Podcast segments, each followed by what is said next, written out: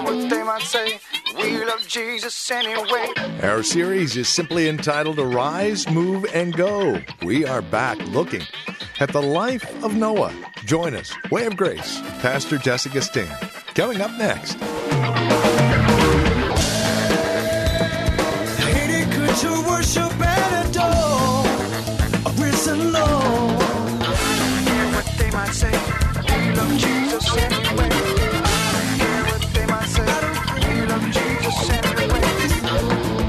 From Grace Bible Church right here in Hayward, online at grace-bible.com. Welcome to today's broadcast of Way of Grace. Today, we turn our attention to Genesis chapter 8, verses 1 through 22. Series is called Arise, Move, and Go. Safe only in Him is today's message, and we'll spend time this week taking a look at the entry into the ark by Noah and his family, and the significance of this move and how it relates to our Lord and Savior Jesus Christ. Join us. Here's Pastor Jesse with today's broadcast of Way of Grace. If you will, turn back in your Bibles to Genesis chapter 7. I know we just read the eighth chapter, but we will make a running start up into chapter 8, which is a conclusio of a resolve on the part of God to do something that obviously God determined to be done. Whatever God does is right. It doesn't always feel that way to us. I was not uh, ignoring what I saw the last few verses of Genesis 7, citing about how God felt in his heart as to the outcome of his righteous judgment. I hope you didn't miss it either. He said, I will no longer destroy the world the way I just have. That's not to be missed. We understand theologically this is a device called anthropomorphism. We have a God who knows how to communicate to us in human terms. He would teach us to be like Him. What that would mean is that sometimes we have to do hard things, but we don't have to like it. We don't have to be sadistic about it. And I heard God say back in the sixth chapter, I repent that I made man the way that I did. Because now I have to destroy him that they might get the lesson that they're never going to be me. Now, again, hold on because I know, you know, we take these things humorously, but we really need to take them seriously because he destroyed every living soul.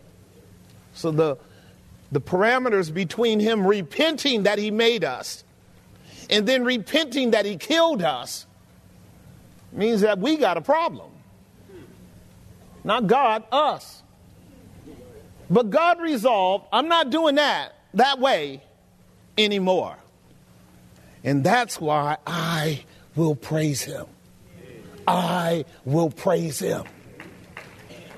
Praise the Lamb for sinners slain. Give him glory, all ye people, for his blood has washed away our sin. The reason humanity is here today, after so many tens of thousands of years, is because of the resolve of that last verse. I'm not doing it like that anymore. Humanity could never learn if every time they rebelled against me at length, I wiped out every living thing. God is a God of justice, but boy, is He not a God of mercy. You and I are living on mercy. This is where we should just be. Let's be clear about it because I got a lot to say today, and, and I just want you to know you're only going to get it if you understand the mercy of God. The rest of it is going to be way over your head. And, and, and frequently, we miss the point of God's mercy. I think God's mercy in many ways is more enigmatic, more mysterious, and more complex than his justice. And here's the reason I say that. Because we will frustrate God's mercy in our own life. We will, we will forbid it. We will deny it. We will ignore God's mercy.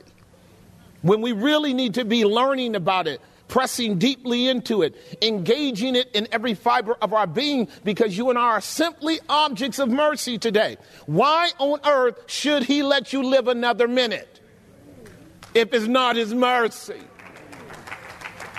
Now, some of us are persuaded of that, others of you are not, and you're going to be uh, part of that category that's going to be having to answer for that on the last day. Like a whole bunch of people back in the antediluvian flood. Now, if you don't get anything that I say today out of the message, because I, I'm trying to not be as profound as the text demands, because it really demands thinking. These are not fables. They are rich with coded language about the way God operates, both in His justice and His mercy. And God expects covenant people to understand it. But what I know about my generation of Christians is they are not covenant people. They don't know their Bible hardly at all. And what that means is you basically read your Bible uninformed. And that means the teacher has to work really hard to help you get it. Does that make some sense? And if it doesn't, let me hope you understand that. If you were a pure pagan living in a third world country where you didn't even understand English for an English preacher, missionary, worker to come and teach you the gospel, they would have to teach you proper grammar, linguistics, all kinds of prerequisites, even before the Word of God will make sense on a literal level.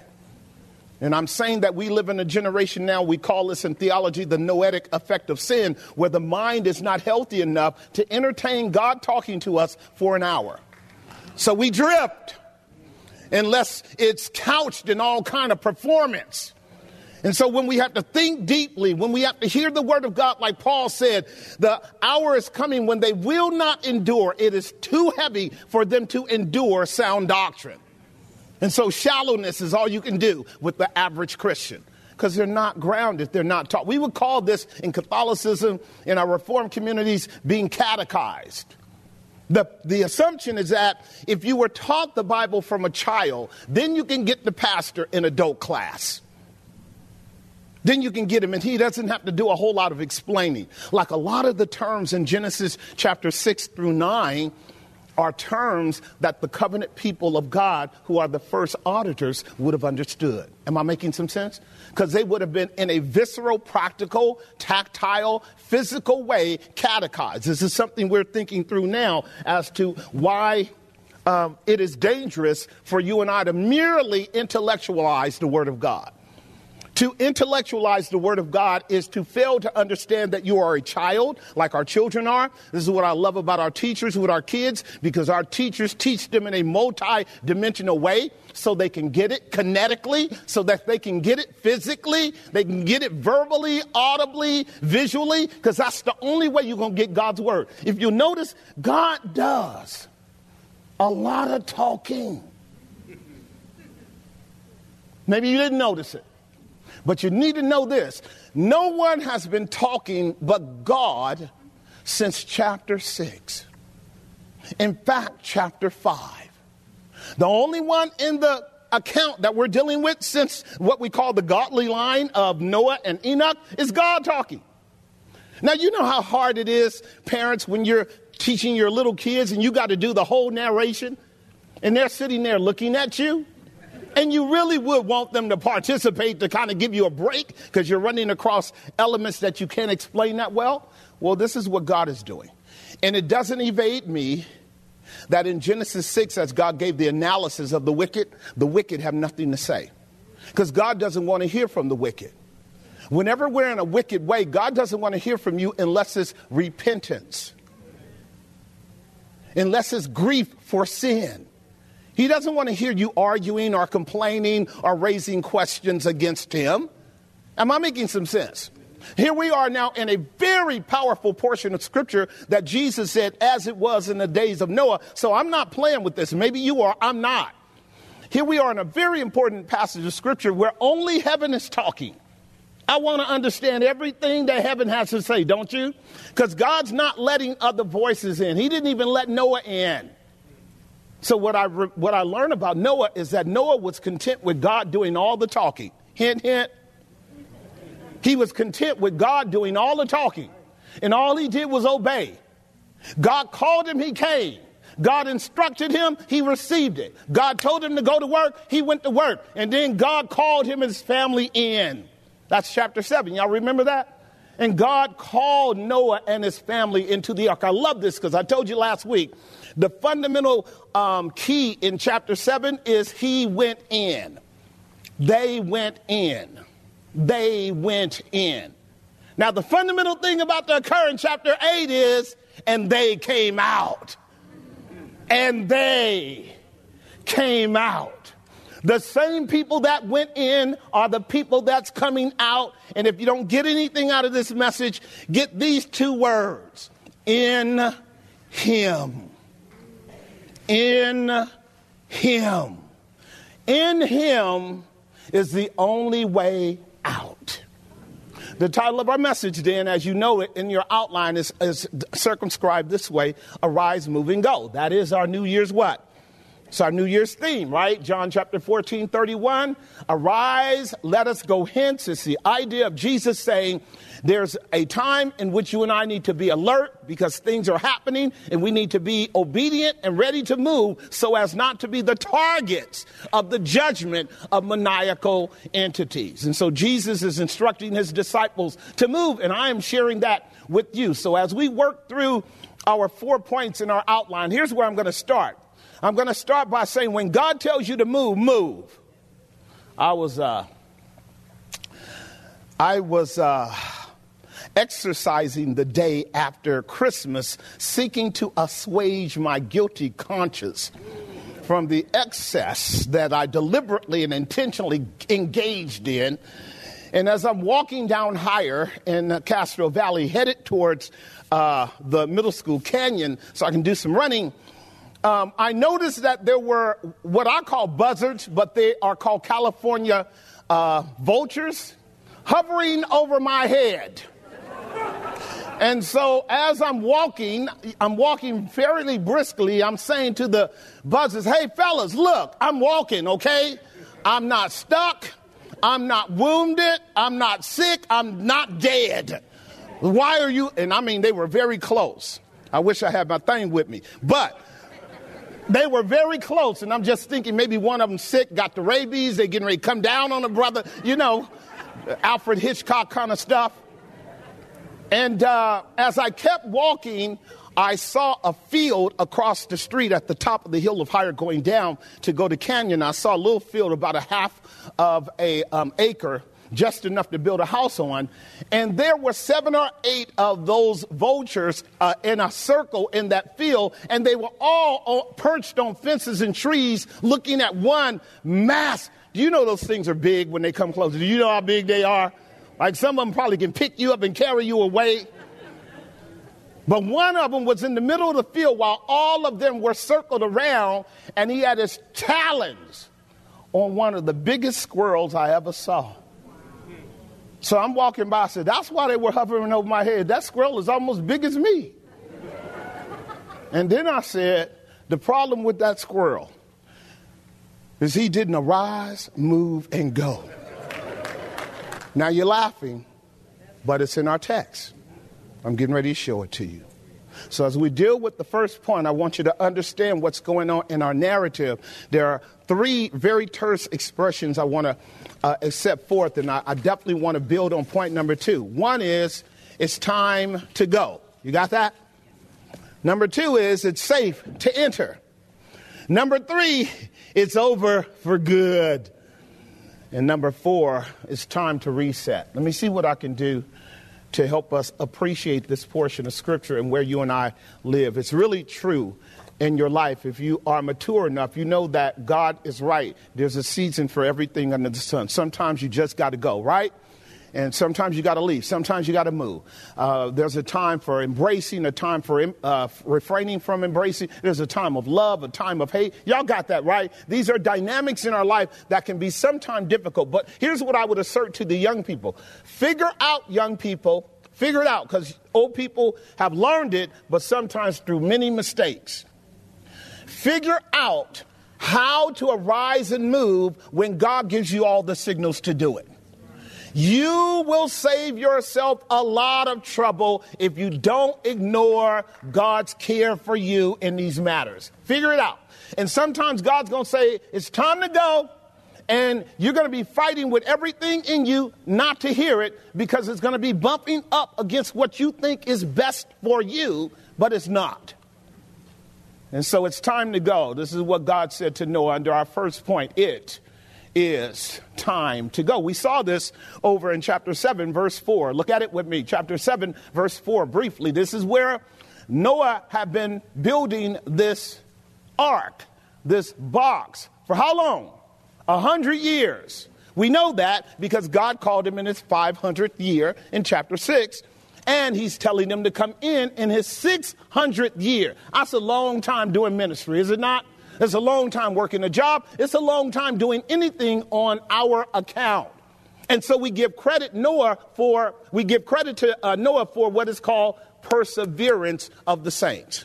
Because when your job is done, child of God, God's calling you away from where you are. I don't care what it is, when it's over with, it's time to go. Hurry up and listen to God. Okay, so Noah and his family are being called in. He says, For yet seven days, and I will cause it to rain upon the earth 40 days and 40 nights, and every living substance that I have made, I will destroy from off the face of the earth. So the end of the eighth chapter lets us know how God felt about it, doesn't it? We just learned, didn't we? Because he destroyed everything. Will God make good on his word? He really will. Now, see, that's the challenge you and I have. People don't believe that God means what he says. There was a whole bunch of people in Noah's day that did not believe God meant what he said.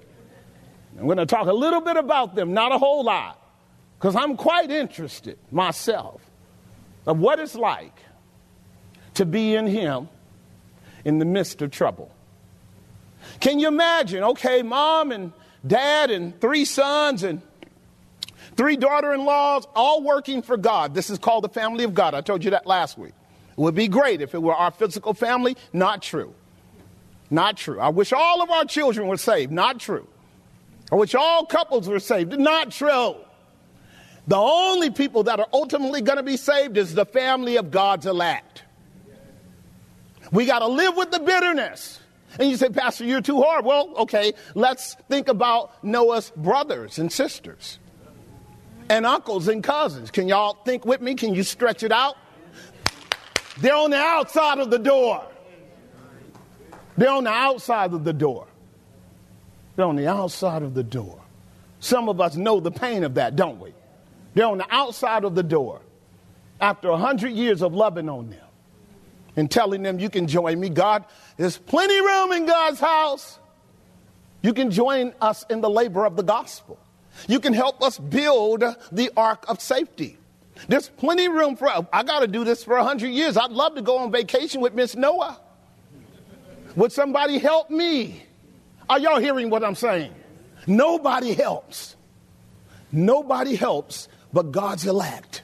Now, they all went to church, some false idol system, but they didn't help build God's kingdom. Only one family did, and this is the family of God.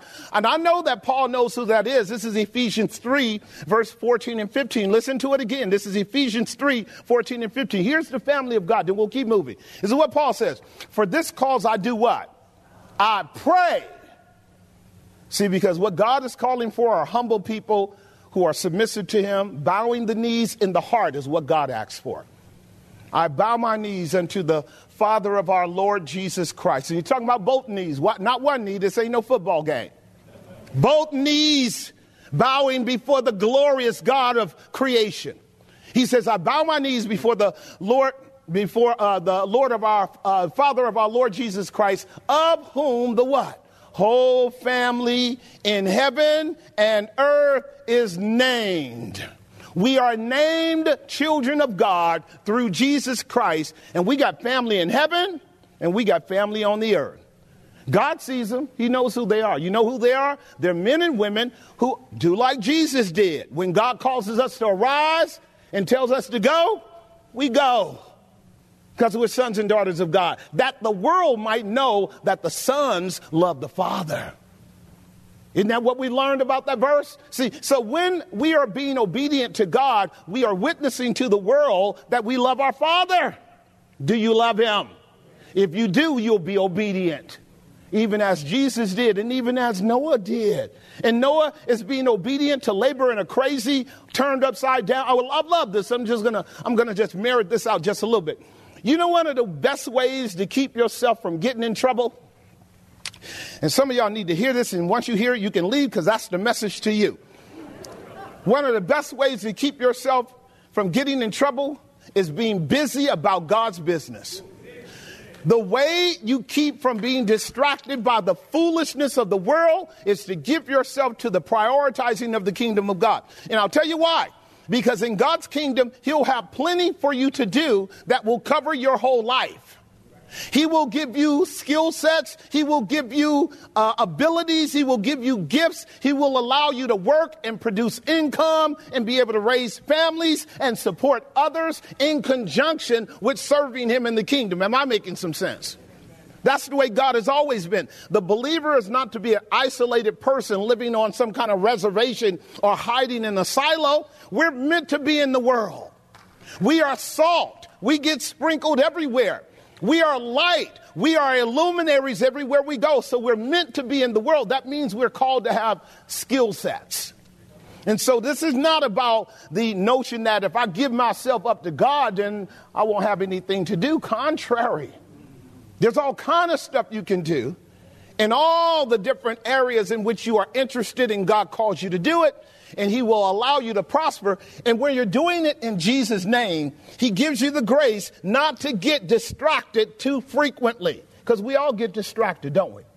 Noah didn't get distracted. Noah did 100 years. His wife did it with him. I, I, am so super curious about that.